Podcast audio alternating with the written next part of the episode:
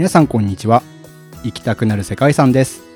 この番組は僕たち世界遺産会の秘密結社パスワードと一緒に学校の教科書や旅行雑誌には載っていない世界遺産の魅力について楽しく迫っちゃおうという番組です。そして今回皆さんのお耳のお供をします。世界遺産プランニングチームパスワードから世界遺産検定マイスターのミドです。明ひとみです。かなえです。ということで今回はかなえさんの企画ということで。はい、持ってきちゃいました。え、いいですか？めっちゃめっちゃマニアックなやつって聞いてるんですけど。え、そんなマニアックではないですけど、あ本当ですか、うん、美しい感じの見た目は。私は今日はですね、フランスにある世界遺産フォンテーヌブロー宮殿についてお話ししたいと思います。おーななんですって？ピンピンときてない的な感じ。ピンときてないですか？結構有名ですよね、きっとこの宮殿って。うん。微妙な感じ。名前は結構知られてんじゃない？うんフォンテーヌブローってなんかよく、よくね使われますよね。なんだろうばブランド名かな？あそういうこと、うんお菓子とかにも使われたりとお菓子かはいはいミトさんはあんまりこうこういうなんていうんですかねフランスのお城系は そんなの乗ってこないですかねいつも勉強してて。そうっすね。はい。もうあんまフランス自体もトランジットでしか入国したことなくて。うーんそうなんだ。はい。言ってたね。うん。じゃあちょっと今回はリスナーさんと同じ目線で楽しみたいなと思います、簡単なね概要をじゃあちょっとはあのお話ししようかなと思うんですけどフォンテーヌブロー宮殿自体はパリから65キロくらい南東にあるみたいなんですね。で結構そのなんだろうパリとかって都会じゃないですか、うん。街並みがねすごくて。あんまりうん。自然がすごいたくさんあるってイメージじゃないと思うんですけどそのフォンテーヌブローはもう広大な森に囲まれてるんですね。うん。森がたくさんある。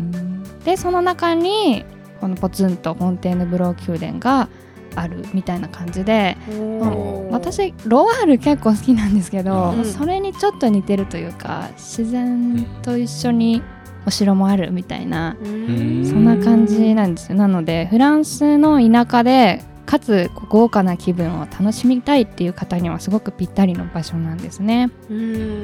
ものすごい素敵なんでぜひその写真とかはフォンテーヌブローって検索するとお城が出てきちゃうんですけど全体像がなんか見渡せるような写真を見ていただきたいんですけどほんとすごいです。森が広がってて池とかもあってうん。美しい風景が広がってるんですけどもともと、えっ、と、そうですね、フォンテーヌブローっていう宮殿自体は、基本的な構造というか、建造にあたっては、フランソワ一世っていう人が建てていったんですね。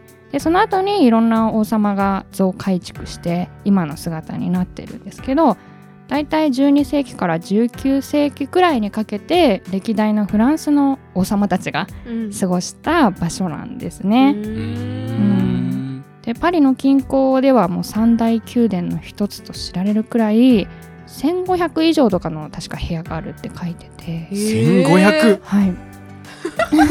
1500ですか？ですか毎日一部屋住んでも 何年かかる なんかかくれんぼとか5年ぐらい。怖そうですよね。一生見つからないみたいな。確かに。せ間取りって何なんですかね？いやー。1500LDK L あ L L L L L とかじゃないですか？L かける何 L かける。L かける。お手洗いとかもねとんでもないからもう笑うしかないですよね。1500とか言われた。確かにちょっと行ってみたいですけど多分ね歴代のいろんな王様とか王妃たちが過ごしたんでその人用の部屋とかもねたくさんそれぞれ。同じ部屋とか使ってなさそうですよね。ね。うん、そういうのもあるのかなって思ったりうん。あとその中で結構有名なお部屋としては三位一体礼拝堂っていううん。宗教の絵画で埋め尽くされたお部屋とかもあってうん。そこでその王様とか王妃たちが毎日ミサに参加してとかお祈りしてたって言われてるようなお部屋があったりとかうん。あとまあそのさっきね 3LLL とかなんか言ってましたけど そういうね多分ちっちゃい部屋もたくさんあると思うんですけどうん。舞踏会用の立派なうん広場があったりとか、うん。誰かご招待する時のいろんな広場があったりとか、うん。まあ、そういう王宮としての役割を果たすようなお部屋も結構あるみたいで、まあ、そこも実際に入ってみたりできるみたいなんですね。うんでそうですね。もともとフランソワ一世が建造に当たったんですけどやっぱその後いろんな王様たちが修正を加えていったのでなんかその増改築した際にイニシャルが彫られてるって言われてるんですね。へでその例えば家具なのか壁の壁紙とかのところなのかちょっとそこはわからないんですけどん。例えばフランソワ一世だったら F っていうローマ字が入っててでアンリー2世とかはなんか H っていううん。H が入ってたりとかそっか。そういうイニシャルが書かれてるみたいで、そのなんていうんですかね隠れミッキー的な感じでうん。多分楽しめるんじゃないかなって。そこもそうですね調べててそこを私は知らなかったんでなんか面白そうだなと思って。自分で掘ったのかな？ですか掘ねらせたのかな、へー。でも自分で掘ってたらいいよね。なんか歴史がこう感じられるというか。確かに、うん。確かに。なんかその人のなんか字の癖とかがわかるってことですね。確かに。だよね。いいですね。かぶりたくないですもんねきっと自分がうん。改築したんだよっていうのでうん。残したいですもんね、うん。そういういつの時代のものなのかっていうのもおそらくそのイニシャルで。うんどんな感じで書かれてるのかわかんないですよ、うん。めっちゃちっちゃいかもしれないし、でもねマニアックな人はそういうイニシャルを見て探したりとかして楽しむみたいですけどね。はい、っていう感じでまあ王様にとってもすごくゆかりがあるんですけどナポレオンっていうね皇帝にとってもこのフォンテーヌブローってすごくゆかりのある地というかうん。過ごした場所でもあってうん。でナポレオンってこのフォンテーヌブローからし島流しにあう時に、エルバ島にむ島に流しにされるんですけど、うん。その時にこのフォンテーヌブローから出発をしてるんですね。はあっていう場所でもあって。ほうほう。でそのナポレオンをみんなでこう見送ったのかな、うん。その場所がこのフォンテーヌブローの中庭にあってで別れの階段とか別れの中庭なんて呼ばれたりもするんですよ。へそういう場所でもあってーうん。なんか美しいですけどうんなんかねそのカップルとかで行くの迷いますよね。なるほどね確かにお別れをね連想させるっていういわくがついちゃうかもしれないですよね。そうそうそう。別れようもんならねそこで ね別れね行って後々別れたみたいになったらねちょっと怖いですよね。要注意。まあねうんうん要注意すぎる。連れて帰っちゃったのかなっていうのはありますよね。どっちが島流しに合うだみたいな。島流し。でねそんな感じでナポレオンが島流しに合うんですけどうん。なんかナポレオンってじゃあちょっとここでナポレオンのお話ししたいと思うんですけど、はい。うん。その島流しのお話って知ってますか、あんまりうんえ歴史とか触れてても、うんうん。なんか流されたくらいの内容しかなくて、ナポレオンって実は2回島流しに合ってるんですね。最初はその、まあ、ロシア遠征でナポレオンって失敗して帰ってくるじゃないですか、あの冬の寒いところに戦いに行って戻ってくるんですけど、まあ、その時1814年にフォンテーヌブローに戻ってくるんですねナポレオンが。でその時にナポレオンの退位を定めたフォンテーヌブロー条約っていうのが結ばれますでそこで追放されることになってエルバ島っていう、まあ、結構近いですね。イタリアからも割と近い、うん。ほぼイタリアなのかな、うん。の島に流されるんですよ。ほ結構近いですよね、うん。フランスとイタリアなんてもう、まあうん。でそうですね。流される時も特にその一文なしとかじゃなくて追放を条件に年金とかも結構もらって、割と自由に過ごせるような環境だったみたいなんですね。なんでずっとこう閉じ込められるとかそういうのじゃなくて、あの周りにも多分仲間を率いて行ったんだと思うんですけど、うん。で会うんですけどエルバトに流されるんですけど、ん。そこを脱出してナポレオンってまたパリに戻ってくるんですよ。へまた皇帝の座につく。すごいですよね。すごいですよね。だいぶ強そうだなって思うんですけど。実際その島流し1回目にあったのが1814年なんですけど、うんうん翌年の1815年に皇帝の座についてるっていう。すごいね。すごっ。強っ。フランスって甘いのかな？甘いのかな？国的にね。うん。こいつ戻ってきちゃったよってなってもうどうしようもならなくなったんですかね。ファン、ファンもいたってことなんですかね。もうファンいたかもしれないですね。統率力は半端なさそうだからね。確かに、うん。なんかカリスマ性とかはありそうですよね、うん。すごい。うん。でその後皇帝の座について今度そのイギリスとプロイセンの連合国、まあ、戦うんですけど、うん。ワーテルローの戦いっていうね。ああ有名なやつですはねい。そこで負けてしまいます、うん。ナポレオン。で結局皇帝の座を再度退くことになる。うんでそのねタイミングというか皇帝を退くことになるんですけど皇帝になってから95日で退いたので、うん100日天下とかっていう風にそこで呼ばれるようになるんですね。はい、で今度はセントヘレナ島っていう場所うんうんに島流しに会うっていう、どこだっそっちはなんか有名ですよね。もうけ、はい。どこだっけ？南アフリカのあたりですね。超遠いところに流されて。うん。すぐ出ちゃうからそうなんですよ。戻ってきちゃう。もう戻ってきちゃう。野心家だし 強いから。俺が俺がってなっちゃうから多分。もう遠くに送られちゃったんですね。うんうん。でそのセントヘレナ島ではもうそのエルバ島みたいな生活ではなかったみたいでうん。やっぱ常に監視下にあって、うん。うんお散歩のね時間とかも馬を使って散歩に行く時間とかも与えられたみたいなんですけどでもそれの時間の制限がつけられたりとかうん。結構苦しい環境下だったみたいで、へー。えーそのままそうですねナポレオンはセントヘレナ島で亡くなってしまうそうなんですけへどー、まあ、彼のなんか生涯というかね後半はそんな結構過酷なうん。環境でうん。過ごしたみたいで、ね、全然ちょっとフォンテーヌブローからは離れちゃいましたけどでそんなナポレオンが、ね最後見送られた場所とかっていうので、私はそうですねその場所に行ってあここから送られてったんだな とかちょっとねやりたいそういう。なかなか 送今られてったんだ。今なかなかどぎついこと言ってますよ。いやなんかそのなんか ね歴史の一部始終を見たかのような感覚になりそうじゃないですか。ああなるほどうん、うんまあね。うん。あれ？なんかおかしいこと言ってるな。これ。なんかおかしいこと言ってんな。ううん。そうですね。なんか僕が島流しされたらそういったところも来そうですよねかなりああ、ミノさんがね、ここでねって言って。更迭されたんだよねってでもミノさんちゃんと帰ってこないと、島流しあったら。いやもうメンタル弱いんで 一生暮らしますね多分島で。ああ、もういいや。島っ子なんで僕。あ、そっかそっはか。故郷を島暮らし思い出して。でもメンタルやられますよね、島流しにあったら。ねやられるとかっていう次元じゃないと思いますけど。え だってもう国に追放される的なことでしょそうそう、そうですよ。戻ってきてもね。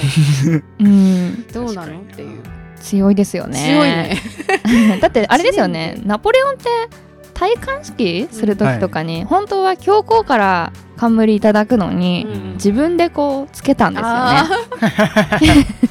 確かになんかそんなの聞いたことあるな。もう王の下にこう教皇がつくみたいの見せしめじゃないですけどやっぱそれくらい強かったって言われますよね、うん秀吉みたいなやつですね。じゃあ。そうなうんだ。ん。秀秀吉もそんな感じなんですか？秀吉もそうですね。だから征夷大将軍っていうね武将のトップを受け継がずに、うん。なんかそのもっと上の自分の公家のなんかなんていうんですかね。申申し子だってことで関白っていうのに就任するんですよ。武士が関白になるっていうのは本当もってのほかっていうかありえないんへでーそもそも生まれた畑が違う。しかも秀吉なんて農民出身でうんそんなのがこう関白になるっていうのはみんな当時は驚いたらしいんですけどもそれも秀吉の策略で。うんへえそれ慣れたってことですもんなねもうもうそうならざるを得ない。もう好き勝手やっちゃってたんで。逆らえなかったんですね。ナポレオンと一緒かもしれないですね。強いんだ。なんかそのね実際どんな性格だったのかとか、うん。なんか優しい人なのかとか見えないですけど、うん。まあ、こういう歴史をたどっていくとなんとなくあこんな人だったのかもとかね想像つつきますよね。わかんないですけど、うん。どうですか？男としてそういう人は。いやそうだな2回も皇帝になって追放されて。いやなんかやだななやだなじゃあ違う そんなにこう強くなくていいかなって。うん。えどうですかひとみさん？いやーそうね。難しいですよね。遠くにいてほしい。あー。わかる。遠くで憧れてたいぐらい。ああわかります。近くはちょっと大変そうですよね。近くはもうだって周り翻弄されるよねーもう。あーそうですよね、なんか僕もこれ、ナポレオンファンの方に申し訳ないですけどうん。ちょっと聞いてて思ったのはうん。この人天才かもしれんけど空気が読めなさそうだな。あー空気とかね。反比例だよね その確かうんに鉱石と空気読めない確かに。偉人の人たちってもうそうだもんね。俺がやってやるよくらいの感じですもんねみんな。そうですよね。条約知らねえよくらいの感じですよね。そうそう。だから戻ってきたんですよね。普通戻れないじゃあ身内にいてほしくないタイプの人かもしれない。確かにひとりさんの言うように遠くにいたいかもしれない。あいるんだこんな人。すごいくらいの。ねっていううんわかりますわかります。すごいわかるな。そのくらいがちょうどいいってことですよね。うんなるほどね。ちなみにこのフォンテーヌブローは地下遺産には入るんいやちょっとね時間はないかな、うん、ここじゃ。そうそう。そうそうそう いわくつきだかも森の中に調和したそうなんですよ。お城っていうのはちょっと気になるけどね。森は本当素敵だと思いますね。やっぱ狩猟するためのエリアだったみたいで当初は。で実際そのフォンテーヌブローの森の地図とかをそこで購入できるみたいで、うん。そのマップを使って森を探索するっていうのもわあいい。できるみたいですよ。なんかイメージ的には白雪姫の世界。そうなんですよ。そんな感じですよ。あそうなんだ。そんな感じです。私もイメージまさイメに。ージそんな感じ。ね、みのさん全然乗ってこない。あストーリーが良くないってことです かね。そうかそうか。あーね、いや白雪姫も素敵ですよね。う。ん。最後ね起こしてくれて。うん。ね。そういやいやここのフォンテーヌブローのでしょ？そうそう。かそうあー別れのね中庭っていう。うんそうそんなのも吹っ飛ばせるよっていうカップルはぜひフォンテーヌブローに行ってください。でねあのね。ちょっと自信ないなっていう人は日本でフォンテーヌブローを味わうこともできます。何ですえ？えー、あの景色とかじゃないんですけどあのフレデリック・カッセルっていう洋菓子店があるんですよ。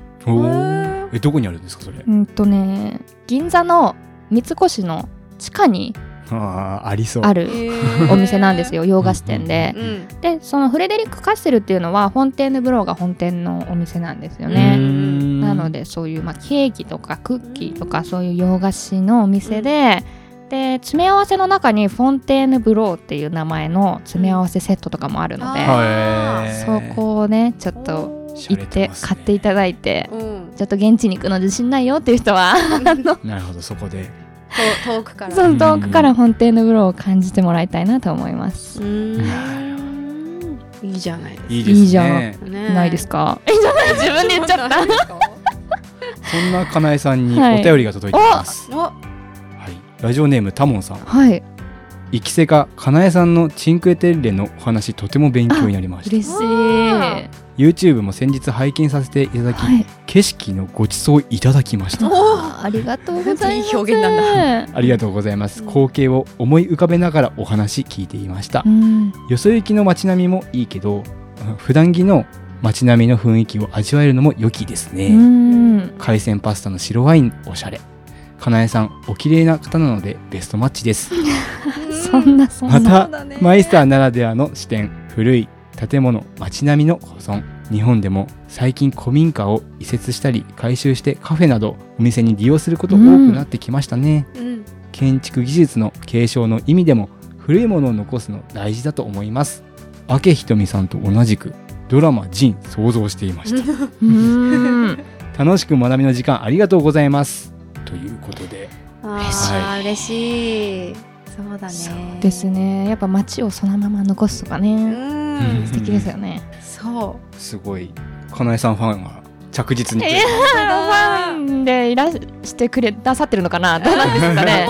本当ありがとうございます、タモンさん。ね嬉しい。すごい丁寧にコメントいただいて。う最高じゃないですうんかフォンテーヌブローもねじゃあぜひぜひ調べていただいてあ、そうですうね。んぜひ。声とボイスと一緒にね、いや、フォンテーヌ・ド・ブローを見ながらね、なんかワインとかパスタ食べるの美味しそうですね。ねあ行きたくなったかも。いや、本当 ザ・白雪姫の世界ですよ、きっと。きたいかも。うん。確かに。ちょっと僕もフランスあんま興味正直なかったんですけど、ううん。なんかそのお話なんかお庭の話とかすごくうん。うん。え本当に？なりましたよ。本当ですか？うーん。なりましたよって。ということであ 行きたくなる世界遺産では締め始めた。皆様のお便りをお待ちしております。エピソード概要欄から皆様のですねこのフォンテーヌブルーに対しての思いをうん投稿いただけたら嬉しいですお。願いします番組フォローまだの方は Apple Podcast、Spotify、Amazon Music など各種媒体からフォロー、高評価いただけたら嬉しいです。Apple でお聞きの方はレビューもお願いします。お願いしますお願いしますそして X、旧 Twitter での投稿はカタカナでハッシュタグイキセカをつけてツイートしてください。かなえさんが全部チェックします。私の仕事だ。私の仕事になった。私がチェックします。ということではい。今回はよろしいですか？